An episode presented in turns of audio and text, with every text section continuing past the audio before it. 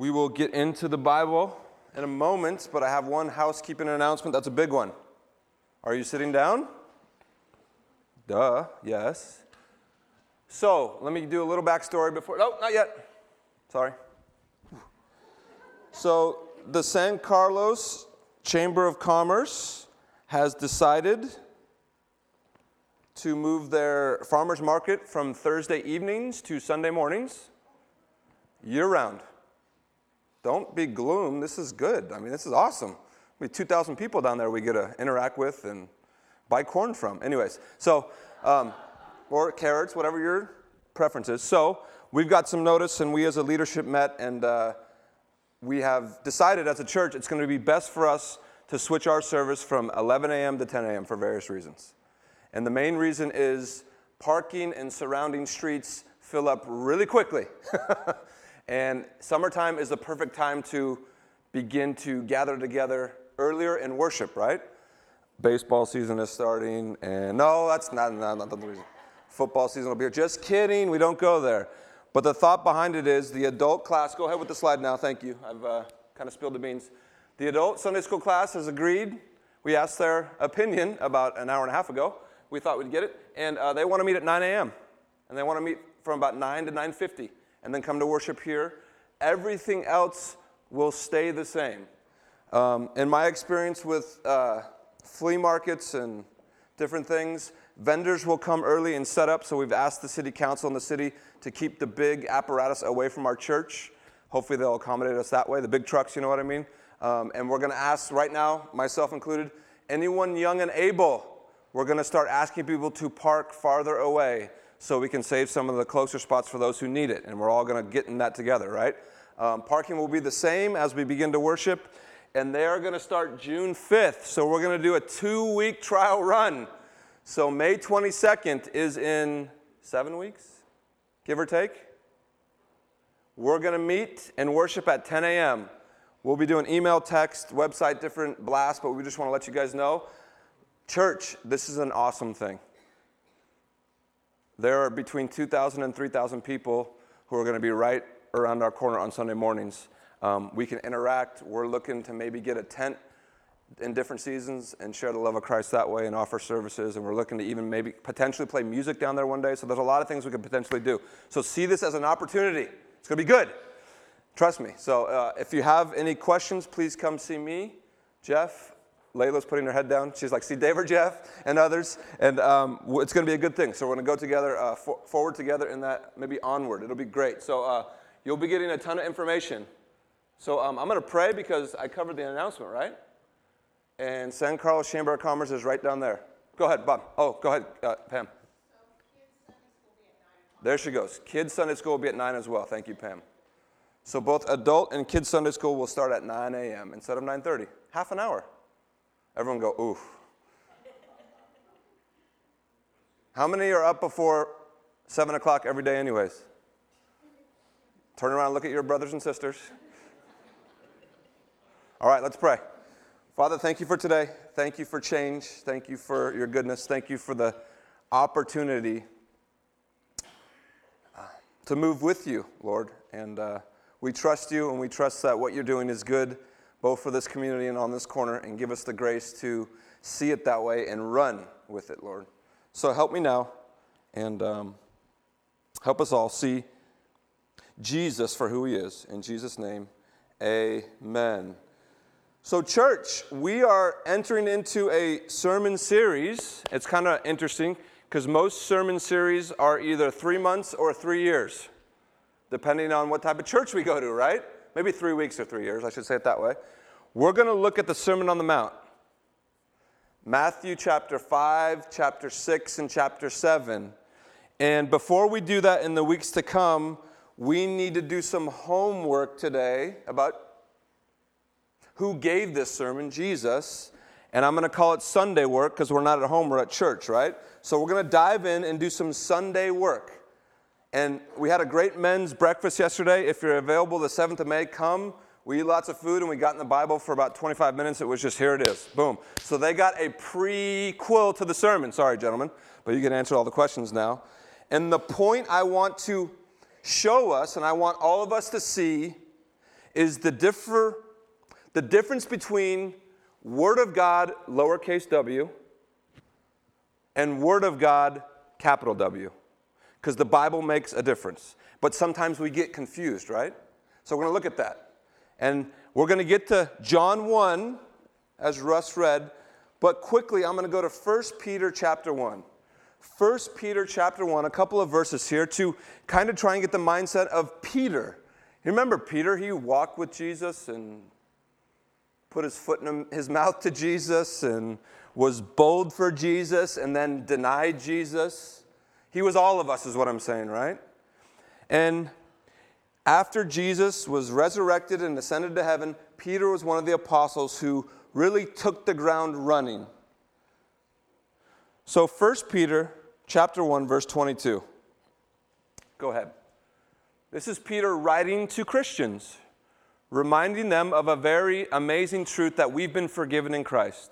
And he says this having purified your souls by your obedience to the truth for sincere brotherly love, love one another earnestly. So Peter is making the argument you can't just believe in Christ and his death and live however you want.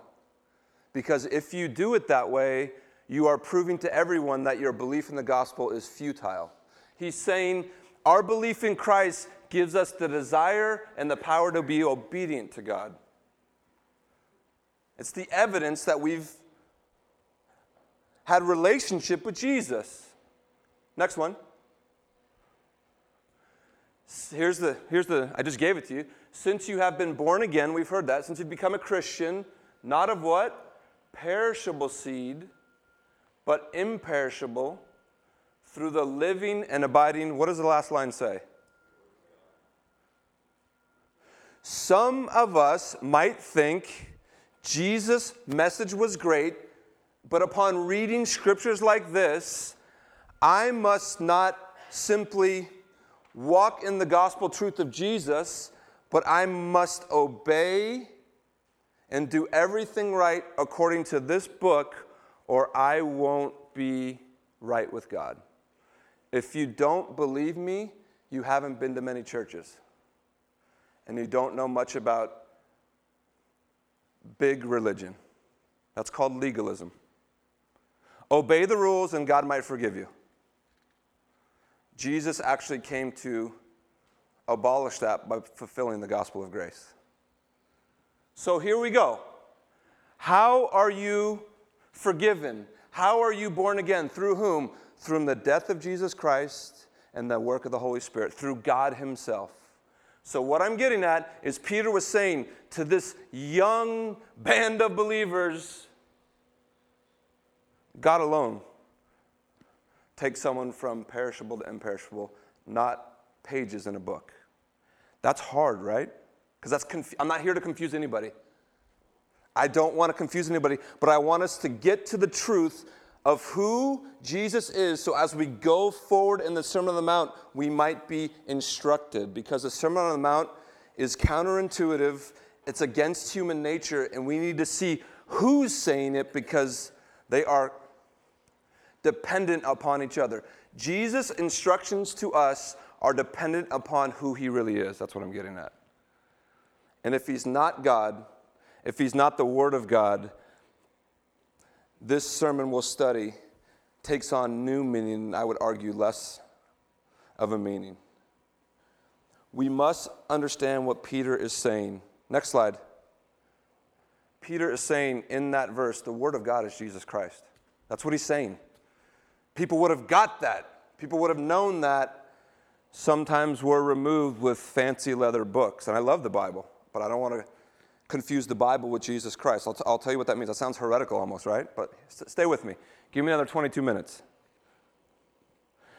Peter is saying the Word of God is Jesus Christ. Next slide. This was my tendency for many years. Maybe it's yours. I'm not here to cast judgment or shame. I'm here to enlighten by the Word of God. We have a tendency to hear Word of God and think what?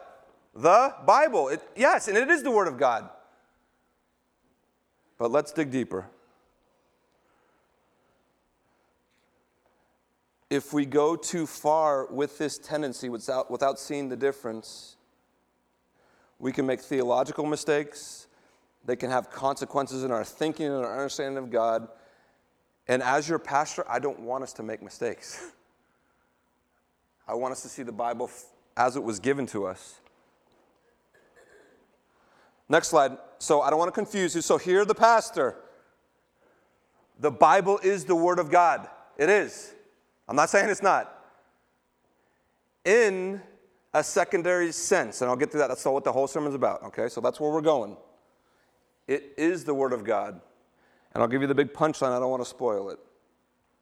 Here's the punchline The Bible is the Word of God when and only it faithfully bears witness to the true Word of God, Jesus Christ. I know you're confused. Hang with me. Cults and false religions are started the other way. Heinous doctrine which hurts people are started the other way.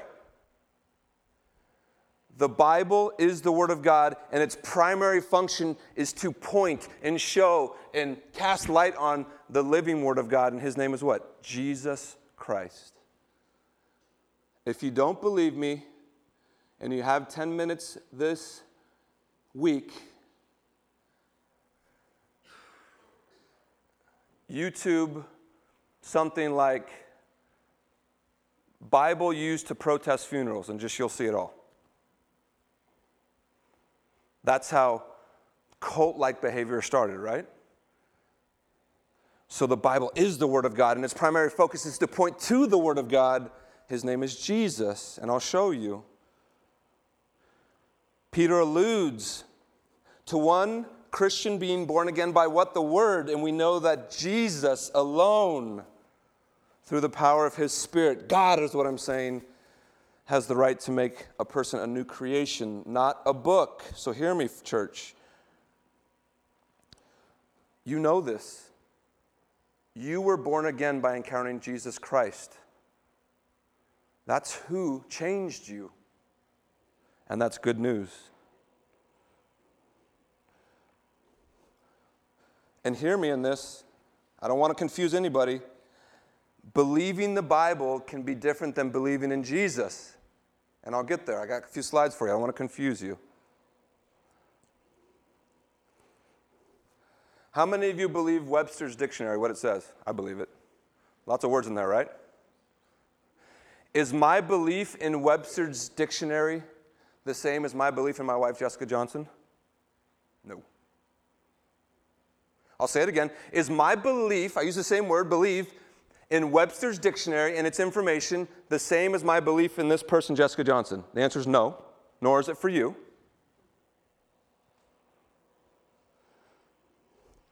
I believe Webster's dictionary is a faithful, trustworthy, accurate source of information. That's what I believe. And if someone said, What's the definition? I would probably go Webster's.com or whatever I would do, right?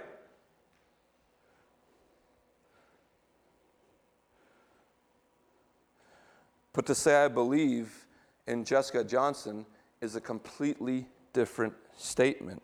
Next slide. One, the first, my belief in information and thought provoking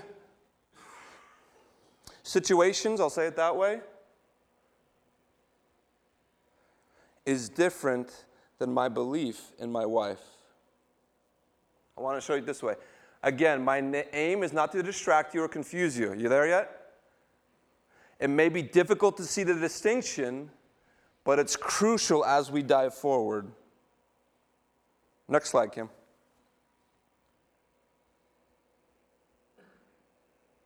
There's a huge difference here.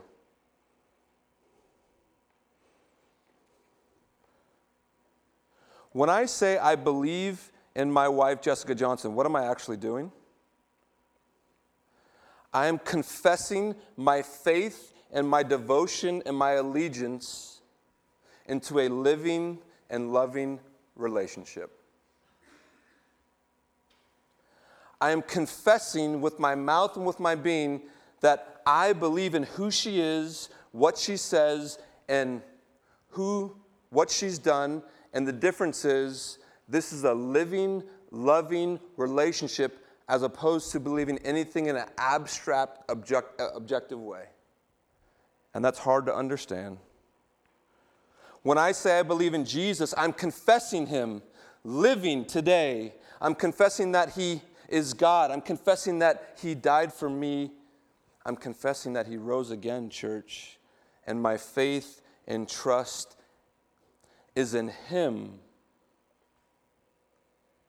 Go ahead, next.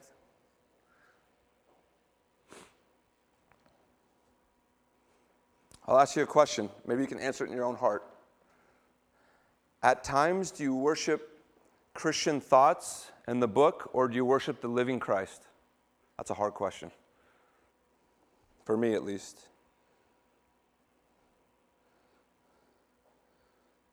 At times, do we worship Christian ideals found in the pages of a holy book? And I'll get there, it is holy. Or do we worship the living Christ? Because the Sermon on the Mount is much more than a story in a book. It was given by a living God to all people for all time. And that's all I want to show us today. The Bible is the Word of God, again, church, which bears witness to Jesus. The Bible is the sacred text of God, which points to Jesus, the true Word of God. Now, Peter does something interesting he says this in 1 Peter 1:24. He quotes the Old Testament. What does he say? All flesh is like grass, and its glory like the flower of grass. The grass withers and the flower what falls. Then he goes on in verse 25 in 1 Peter 1, but the word of the Lord remains forever. And this word is the good news that was preached to you. If you're familiar with the book of Acts, what was Peter and the apostles' chief message? Was it Old Testament scripture or the living, resurrected person of Jesus Christ? It was the living, resurrected person of Jesus Christ, which, when the Holy Spirit was given, Peter and the apostles, who were very smart, confirmed the living Christ with the Old Testament prophecies before. That's how the Bible is the Word of God. Pointing to who? Jesus. We should never be on an island with any verses in this sacred book. We will do harm to ourselves or to others. We should take Jesus Christ with us wherever we go in this book and see Him because it all points to Him. You guys remember, I call him JTB, John the Baptist. Remember him? He was an eclectic man. He was Jesus' what? Remember? Cousin. Remember, Elizabeth was doing the thing, and Mary was doing the thing, and leapt, and all that fun stuff we read about in the scriptures. And it's interesting in 1 Peter writing this letter, quotes Isaiah 40. That was where those scriptures were from. Anybody remember in John chapter 1 what Old Testament scripture John the Baptist quoted? Isaiah 40. Something's happening here. Let's see it. John the Baptist in the wilderness, who was a crazy man, we'll say it that way, he began preaching. What was his message? Turn from your sin, the kingdom of heaven is at hand. Okay? He was baptizing, he was preaching, he was dressed in an interesting way. And what happened in the time and region? A lot of people, more than this room, started following him.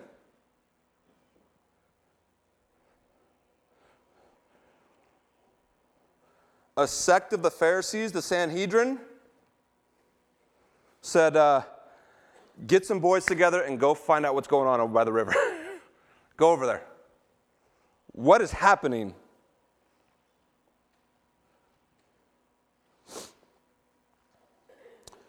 Anybody remember how John the Baptist received the religious delegation? Your pastor saying this don't do what John the Baptist did. Please don't do what John the Baptist did. John the Baptist said, Why are you here, you bunch of snakes? Repeat the pastor, I will not do that this week. I will not do that this week. But he's preaching and he's preaching and baptizing, and then the religious establishment comes and he goes, Why are you here, snake people? And if you aren't familiar, that was about as low and as Christian, we'll say it that way, as you could get. That's what's happening outside.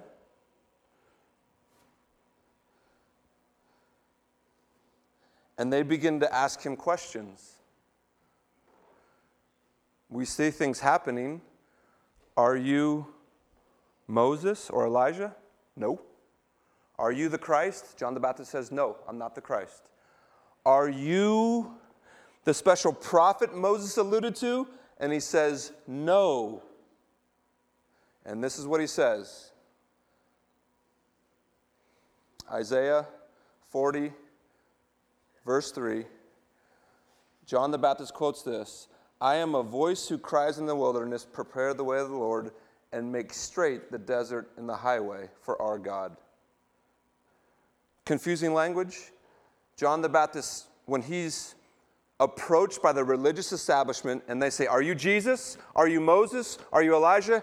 He says, I'm none of them. I'm simply a witness to the one who's coming. I only bring this up. I want us to see this book in that way. This book is a witness from cover to cover of the one who has come, Jesus Christ. That's what it is. And it's sacred and it's holy and it's trustworthy. Hear me, only when we study and interpret and teach about the one who's come, who died, who rose again and ascended. Otherwise, hear me. Let's just be quiet because we're wrong.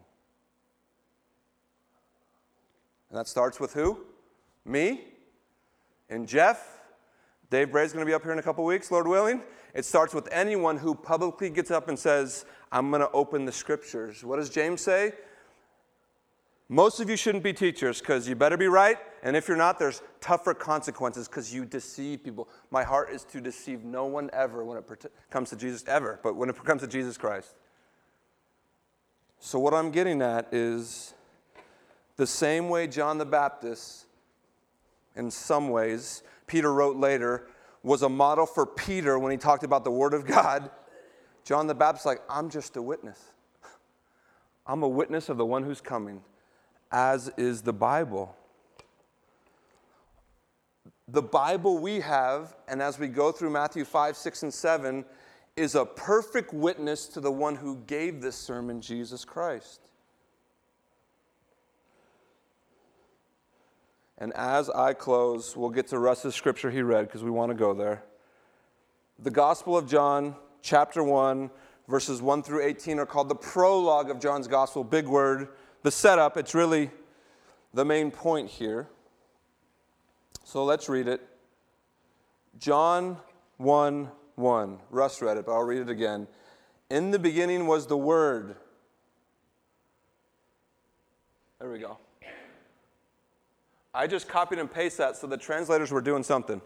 You see the W on that one? Don't always trust that, but they got that one right. Remember in Peter it was lowercase?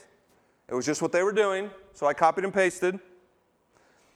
In the beginning was the Word, and the Word was with God, and the Word, you read it, was who? God. Hear me, church. Was the Bible there in the beginning? No. Who was there according to the Bible? That's the hard part. I want to confuse you. According to the sacred text, who was there in the beginning?